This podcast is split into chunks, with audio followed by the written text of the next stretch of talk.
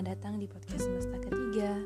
Kali ini saya pengen cerita sesuatu yang gak penting-penting amat sebenarnya, tapi cukup membawa dampak besar buat saya. Hari ini tepat pertama kali hujan turun di tempat yang baru saya tinggali. Makanya mood buat nulis sama bikin podcast akhirnya ada lagi.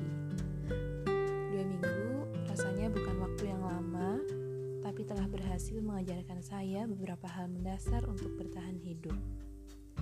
Tentang betapa berharganya waktu yang saya punya, tentang impian yang direlakan, tentang komitmen yang pelan-pelan makin saya kuatkan.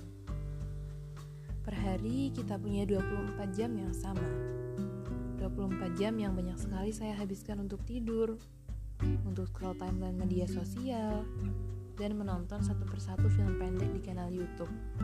Itu kegiatan biasaan saya. Jika di total, ketiga hal tersebut menghabiskan hampir 3 per 4 waktu yang saya punya. Sisanya, ya beberes rumah, mengerjakan satu dua proyek, yang hampir selalu saya jadikan tameng karena merasa toh saya tetap produktif kok. Pandemi juga jadi salah satu tameng yang saya punya. Alasan buat tetap di rumah aja akhirnya bikin saya stuck di satu titik.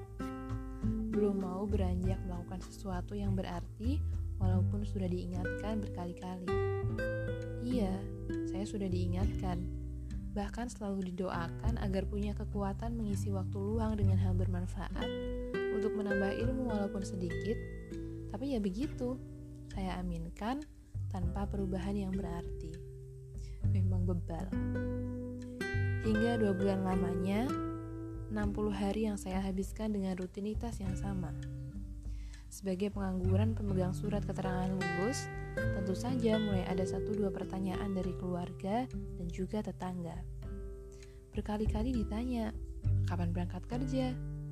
yang kadang hanya saya jawab dengan senyum malas dan tak ikhlas. Pertanyaan teman orang tua yang setengah menyindir juga turut jadi bahan bakar buat terus ngumpulin informasi lowongan kerja. Sehari, saya bisa mengirim surat lamaran ke 3 sampai 5 instansi. Saya merasa bahwa saya harus dapat kerja secepatnya. Hingga hari itu tiba, satu hari setelah surat lamaran saya diterima, ada pesan masuk yang mengabarkan undangan interview kerja. Saat itu, entah dengan dorongan apa, saya yakin untuk berangkat. Gak peduli walaupun saya benar-benar asing akan tempat itu. Singkat cerita, Alhamdulillah diterima. Dua bulan menanti kerja, saya pikir ketika dapat saya akan merasa senang. Karena memang itu kan yang saya usahakan selama ini. Ternyata benar, saya senang Sayangnya, hanya bertahan 10 menit. Tiga jam selanjutnya saya habiskan dengan sibuk menenangkan diri, nangis gak berhenti-henti. Aneh emang. Saya nggak nyangka bakal secepat ini mau jauh dari orang tua lagi. Sesuatu yang saya pernah niati benar untuk suatu saat nanti bisa tinggal di dekat ibu. Lalu ketika kabar itu datang, entah kenapa otak saya memutar kembali keseharian saya di rumah menemani pembelajaran jarak jauh, masak seblak yang sering keasinan atau malah kurang asin, nanam pakcoy kayak orang lain, daun bawang yang udah berhasil tapi jadi gagal gara-gara dimakan ayam, makan tahu isi buatan ibu dan martabak telur yang jadi favorit saya. Sebentar lagi, saya nggak bakal bisa ngerasain hal-hal kayak gitu. Dan itu yang bikin saya sedih. Ternyata yang selama ini saya jalani harusnya benar-benar saya resapi. Harusnya saya punya lebih banyak stok kesadaran bahwa selama berada di rumah, saya bisa bareng sama keluarga, saya bisa ketemu sama tetangga, dan itu adalah hal yang benar-benar harusnya saya syukuri. Karena kita nggak pernah tahu kapan waktu kita benar-benar habis yang memaksa kita jauh dari mereka. Nggak semua yang kita inginkan bisa kejadian.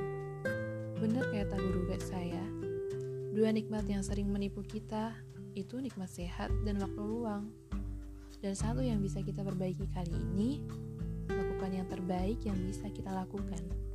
Sebelum segalanya berubah tak beraturan. Karena selama kita hidup, kita masih punya banyak harapan untuk banyak kebaikan terwujudkan kasih sudah mendengarkan podcast kali ini. Semoga bermanfaat.